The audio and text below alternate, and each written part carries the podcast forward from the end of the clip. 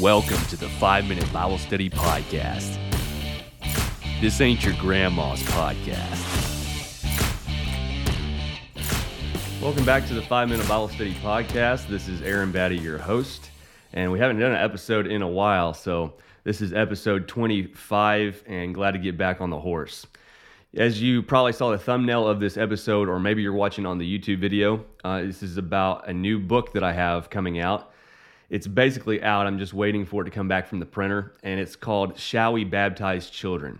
So, this episode 25, I want to preview that book. Before we get into that, I do re- want to remind you and kind of update you on the goings on of the website and all that. Um, if you would like to subscribe to the email subscription list where I will periodically send out about new content, email updates, there's about 55 or so people subscribe to that. I can just add you to the list, but you'll need to manually email me at am B A T T E Y at yahoo.com. That's my email, and I'll put you in the system.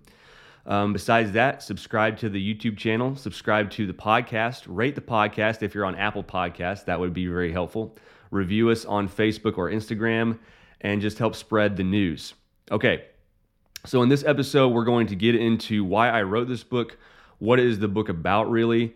Uh, that's pretty much all we're going to get into. It, it, shouldn't be a super long podcast. We'll see. And uh, but before then, we're going to get a word from our sponsors. Studies have revealed that 100 million Americans drink coffee every day, and 99 million of those are Christians. Since you're always drinking this delicious beverage, anyways, why not drink coffee that supports the gospel? Gospel coffee does just that. I mean, we don't know how it does that, but it just does. So stop asking questions, tip your mug back, and drink gospel coffee. Made from beans grown in all natural dirt and cultivated by born again Christians who were saved at a youth camp that they mistook for a pop concert, this coffee will make you feel closer to God. Find gospel coffee at a retailer near you or buy from ordering from the website at gospelcoffee.fakeads.com.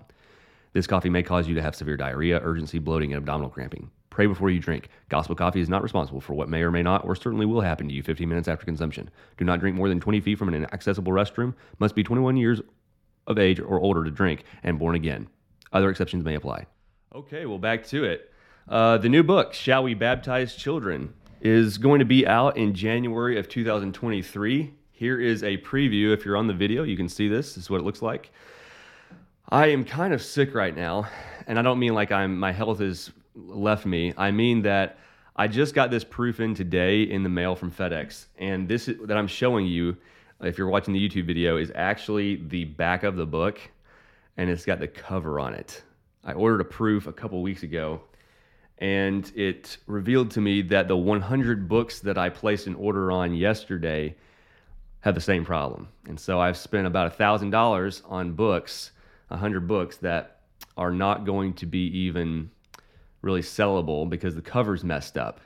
So I contacted the publishing company and they told me it was too late to, cancel, but they're going to put a cancel request in anyway and see what happens. All that to say, it'll be sometime in January of 2023 after I get over the sickness of what I've done, and the book is then available for purchase. When it is available, um, well, we'll go over purchasing information at the end of this podcast episode. But let's get right into it. Um, shall we baptize children? This is a topic that I've been I've, I've thought about for a long time. And about two years ago, I would say a friend of mine that I make mention in the book, uh, we were talking about this subject, and he was, let's just say, he was a lot more passionate about it than I was at the time. And um, he was making a case for me on, on how he did not believe that we should be baptizing children. Um, now, that's making that statement is a generic statement. It's a, it's quite ambiguous, really. What is children, or what are children? And what do we mean by baptizing children? And what's wrong with that? So a lot of ambiguity there to meet out in the book and that's why i wrote a 130 page book. So get ready to read it for yourself. But we're going to try to get into to um, what exactly that means what we're talking about. Everything i just said there the friend that i was talking to he kind of got my wheels turning. And so I thought about some of the arguments that he made. I thought I thought about them for a long time, and then I kind of put them on the back burner because you know how, well, maybe you don't, but me, I have lots of different theological debates going on in my mind, either active conversations that I'm having here and there, or just for my own Bible studies. And so it's hard for me to stay on one track. So I got off track, and then over the course of the next several months and leading into the next two years, I had conversations with parents over and over from here and there. Uh, they even, I had three or four sets of parents ask me, you know, should they baptize their child? Their child had reached, you know, the ages varied, but they were going through puberty. Uh, they were approaching puberty, and so they had these questions because their kids would come to them and ask them, "Hey, mom, dad, I think I'm ready to get baptized." And that's nothing new. I mean, this is this is a, an issue that has been going on as long as there's been children and as long as the church has existed. I'm sure in the first century, children came to their parents and asked to be baptized. So um, this is something that is an ever-present issue. Um, it's something that we're going to have to search the scriptures to find the answers to, and that's what I've tried to do in this book. So one of the things that I did in writing the book, I started basically I have these these files and I on my computer it's a Word document and they all fit in this folder that are just kind of random notes, but there there's some categorization to them. So I opened a file a while back. This is more, more than months and months ago, but it, it was titled Shall We Baptize Children, which I eventually just chose that to be the title of the book after manipulating the title back and forth. But anyways, in there I would just write random notes as they came to me. And I thought eventually, you know, I'll get to a point where I can have enough notes that I feel confident, uh, put some organized thought into all of this, and then maybe, maybe it'll come out into a book. And that's kind of what's happened. Well, as I was writing the book, I even thought more about it, and I decided let's do a social media poll to see how pressing of an issue this really is and how close it is to people's hearts. So on Facebook a while back, maybe you're watching this or listening to it and you were part of that poll and you responded to me.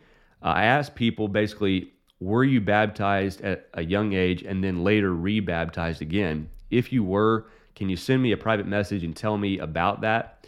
Um, tell me what motivated you to be rebaptized and why you thought that your first baptism was ineffective or unscriptural or, you know, fill in the blank. So several people immediately, within like six hours by the end of the day, I gotten many responses, and some of those I included in the book. Um, I asked them for permission. I didn't include their names, and um, here's a couple of the responses. Now these are very short quips from larger quotes. One person said, "I was baptized when I was younger due to the pressure of my grandmother." Another person said, I was baptized at 13 years old, but I was converted at 31. That's how they described it. I was baptized at 10 years old, another person says. I believed it was important to be baptized, and I believed Jesus was the Son of God, but I truly believe that I got baptized because several of my cousins did as well. This social media poll, and there was more than that, there's more in the book than that. In fact, my own father had a very interesting story that I kind of opened up the book with, telling his story as a young a young boy. I think he was um, if I recall correctly, 12, 13, when he was first baptized. Anyway, lots of people have this shared experience. Maybe you don't, and you you might even read this book or be listening to this podcast episode and thinking this this is something that you should just leave to parents and all that. But uh, you just don't have the personal experience that a lot of other people do, and a lot of people didn't respond to the poll that I'm I'm confident also have this shared experience. Um, this is something that a lot of people don't want to talk about uh, because it is a very emotionally charging conversation. It's a, a question. It's a conversation that even after you have it, and even after you write a book, it doesn't answer every single question. Some of those questions will have to be answered by you. I can't be the arbiter of all personal experiences in the past when you were young. I can't be the arbiter of all the current questions that you might have and answering do you need to get rebaptized? part of that will come down to your conscience and making a judgment call on your own. But I've hopefully given you some scriptural guidelines in this book that will help you work through that. And maybe you do find that, like some of these people that we just quoted, you do need to get rebaptized. Although this isn't mo- about um, trying to lead people to rebaptism primarily, there is a chapter on rebaptizing adults, but it is primarily about prevention and preventing these types of situations from occurring um, as prevalently as they do. With that being said, I'll give you the table of contents of the book. So here we go. The first chapter is just an introduction about the book. You know, why is this important? What am I? What's my purpose here? Um, Chapter two is called The Blessings and Curses of Emotion. It explains how this is an emotional issue and how do we uh, gauge our emotions and how do we interpret our emotions when it comes to issues like this. Uh, they are helpful, but they do have a place, and we do have to be careful about how we interpret them. Chapter three is about what is the problem and who is to blame. Uh, number four, childhood brain and psychological development. I get a little bit into science and psychology. Uh, what is a child is chapter five. This is a this is one of the most crucial chapters here, defining what a child is. If if we can't baptize children, is the premise of the book. Then what is a child? Um, chapter six, the new covenant and infant membership. Number seven, 13 guidelines for baptism. Chapter eight, how to reassure your child. Chapter nine, placing responsibility back on fathers. Chapter 10, rebaptizing adults. And chapter 11, covenant baptism reinvented. So that's the outline or the out, the layout of the book, I should say. And um, let me finish up talking about why this book. So you know, we did. I was having this conversation a couple years ago. I had the social media poll that I did parents came and asked me lots of questions. Um, individuals have asked me about rebaptism. Just in the last year, I had a friend who came to me and, and had lots of doubts about their baptism, and they had not gotten rebaptized at this point. And this wasn't, in fact, recently I had a couple of other people ask me the same thing, and individuals, along with parents who have children, uh, continue to ask me these questions. So that's another motivating factor for this book. And then I was just looking about, and as I'm trying to answer these questions or point these people into the right directions, there's no resources on it. Um, my dad had some material, a sermon that he gave years ago on this subject. Uh, it wasn't very well received at the time, I recall. And so I went and I reread his stuff, but it was very short. It wasn't a book, certainly. And it didn't answer all of my questions either. Um, I just looked about. I found a couple of books, small books that were actually geared toward children, toward um, children and adolescents, but they weren't directed to the parents and helping the parents um, make judgment and wise decision in all of this. And so I looked about, and there really were no resources for for guiding parents through this or guiding church leaders through this when somebody comes asking someone like me what to do. And so I decided, you know, we need something and we need to be discussing this as well because when you just leave these these difficult subjects t- to silence, it does not reassure people at all. Um, now, giving people your own commandment doesn't reassure people either. Of course, that there's nothing good that comes from that. So I'm not trying to make up commandments in this book. I'm not trying to make up um, stuff to try to get people the ball rolling just so we can get it rolling but i'm trying to actually look into the scriptures see what do we find about this subject what do the scriptures have to say about children and their innocence or lack thereof and um, what guidelines scripturally can we give parents that will help them through this this whole subject? So that's uh, now i'm getting into what the book is about. Um, when we get to the question of what is a child, it's very difficult. The Bible describes um, several children in Scripture. One of the classic texts that gets brought up all the time is in Luke chapter 2, where Jesus is in the synagogue, he's in the temple, and he's discussing with the, the leaders and the teachers in the temple, and they're amazed by him. And then after that, his parents come and, he's, and he tells his parents, Don't you know I should be about my father's business? And from there, it says that he grew in and I'm not quoting it correctly here, in wisdom and stature, I think. I think that's correct. And that passage is a classic passage that comes up in the debate about the quote unquote age of accountability. Is there such an age? That's the classic question. And um, that really comes down to what is a child. In the Bible, there's two categories of people there are child, children on one hand, and there are adults on the other hand the term adolescent was a term that was developed much later. In fact, in I would say more modern times than ancient. And it's not a term that was used in scripture. Now there are obviously adolescents in terms of what we call that, you know, 12 to 18, that general age period, but they were either children or they were adults. There was no third distinction. And so when we approach this subject, what I do is, and I have some tables and charts to help break this out and make it a little more visually simple. But we have to take what we do have and then ask the question were these people that were getting baptized, were they children or were they adults? And when you're talking about a person who is going through puberty and all these major transitions, at what point are they an adult? And at what point are they still an innocent child whose spirits, whose angels still see the face of God? According to Matthew chapter 18, Jesus said about children. What I propose to you in this book is that there is no example of a child being baptized in Scripture. Absolutely none. And if we use the basis that we use for pretty much everything else in interpreting the Bible and our practice is that we only do those things that we can find in Scripture or that we have Scripture for. Well, there is none. But at the same time, that still doesn't settle the debate because we have to figure out well, okay, what is a child and when is that transition take place? I'm not going to get more into that in this podcast because you really need to read the book. It's it's going to take more like if we wanted to do a whole podcast episode just on that chapter of the book, you know, we could, but I'm trying to give you a sneak peek into the book without giving away the book. And I've already experienced um, where I've I've sent a couple of pre-published PDF copies of this book to a couple of friends who were specifically asking me about their baptism. They were worried about it. And I was like, well, I haven't published the book, but I'm going to go ahead and send this to you anyway.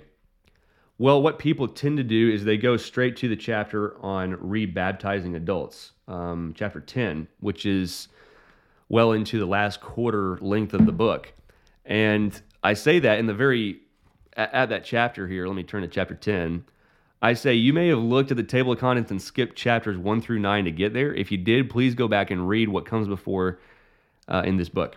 And I've already seen examples where people, when I send it, to, they'll go straight to that chapter and they don't read what comes before. And that's what I'm saying. Like if I did, if I covered what is a child in this podcast episode, you would be missing a lot of information that I believe is very foundational to approaching that question. I've tried to arrange everything in this book from a logical progression and sequence. So I don't want to give all that away. I want you to read the book in progression and so that you see it all within context and from the right point of view and make your conclusion at the end as opposed to jump right to the middle and make your conclusion. Now, many people are going to read this book and many people are not going to agree with me. Um, I do hope, though, that I've written it in such a way that you can appreciate me. I've had several people read this book from different points of view. People who disagreed with me um, because they thought that I was, in their eyes, too conservative. Uh, people that disagree with me because they thought, in their eyes, I was too, for lack of better terms, liberal. Um, I've had people read this book who agreed with me as well. and some who are older, some who are younger, all the in betweens. Some that I don't even um, worship with necessarily, but I would consider friends.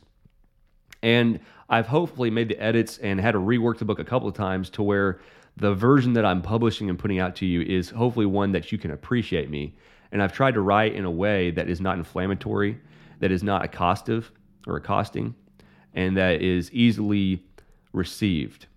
Okay, and that at the end of it, that you basically can appreciate the fact that we now have a resource and we now have a discussion prompt for a difficult subject. Um, there are in the book scriptural guidelines that I give. One of the things that I, I see in these discussions is that people get hung up on the age of accountability and we get discussing that so much but at the end of that discussion there's really few times if ever that i've ever heard biblical guidelines then given after this whole discussion for parents. And so I've given 13 biblical guidelines from this book. And, and what I'll do is I'll just share one of them with you. I'm not going to share all of them again for sake of go read the book, but I'll give you one of the 13 guidelines. So let me let me um, turn here and give that to you.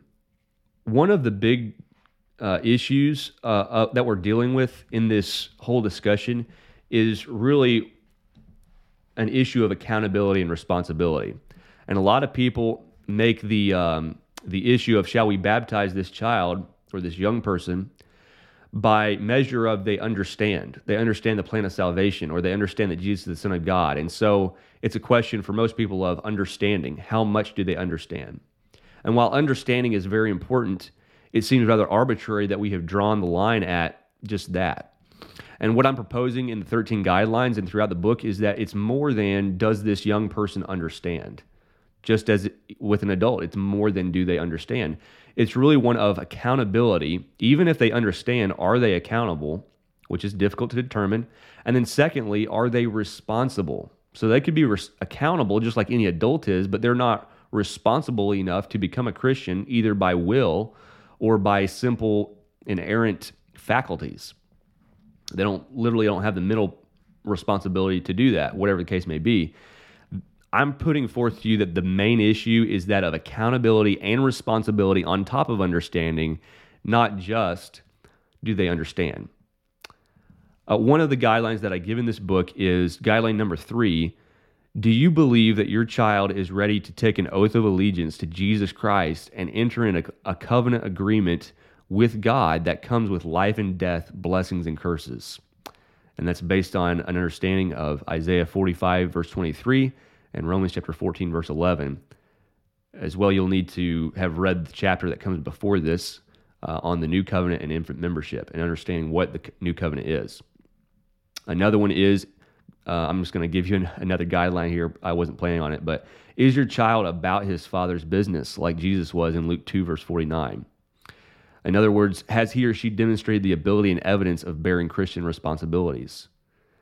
Um, so, those are a couple of the guidelines, and I'm not even giving you the full one there, that I think are good for helping parents to evaluate this young person that's coming to them saying, Hey, I want to get baptized. And as you've seen, from the social media poll that I did, a lot of these people, they did it because of pressures of their grandmother, because a lot of their cousins were doing it as well. And this is always a worry whenever you have like a gospel meeting and a lot of one kid comes forward and wants to get baptized, and then three more kids comes forward. That is not very uncommon, especially in older days and the generations where these people are writing from. And we want to avoid that. Now, no child is going to tell you in that moment, yes, I'm only doing it because my friends are doing it.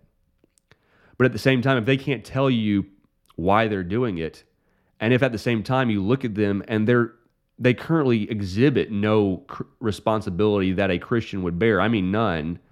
Like, for example, they color they color during the sermon in their coloring book. They pay no attention. They aren't ever asking spiritual questions. Um, they aren't loving their neighbor as themselves. I'm not saying you have to they have to exhibit all um, the fruits of the spirit, just like an adult that comes wanting to be baptized may not exhibit all those things. They're a babe in Christ, but do they exhibit any? And do they exhibit an inde- um, I'm sorry, do they exhibit an independent spirit to want to do these things, or is it always something that they're being made to do? You know, those are the types of questions that are are some of the guidelines that I give. Now, after all of that, you know, sometimes it's it's a very young child that's coming to want to be baptized. And this child comes along, and it's very clear everybody in the room, including the parents, know that this child is innocent. And if they died right then, then they would go straight to heaven. What do you do in those situations? Do you just tell them, no, stop asking? You ask too many questions. or is there something more that you can give them? Is there something that's more hopeful that will not discourage them? There's always the worry that we're going to discourage these young people who come wanting to be baptized, but they're clearly innocent little children.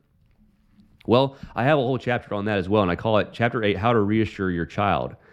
And what I do in there is I give, let me count the number of passages here um, nine Bible passages that you can read to your child and explain to them. And some of these passages your child is not going to understand. The very fact that they can't understand some of these simple explanations of Bible passages tells you that they're probably not ready yet. But that should also impress upon them when they can't understand it that they're not ready. And that should help convince them. Furthermore, they have a lot of trust in you, a lot of trust in you as a parent or as a leader of the church, depending on what this maybe the exceptional circumstance may be. And when they hear you reassuring them with confidence and with the scriptures that you're safe, and if you died right now, you're going to heaven, that should be reassuring. Now, I say that should be, and obviously it sounds like I'm not speaking from experience, but I did actually, a, a few months ago, a couple months ago, I gave that chapter, which is entitled How to Reassure um, Innocent Children.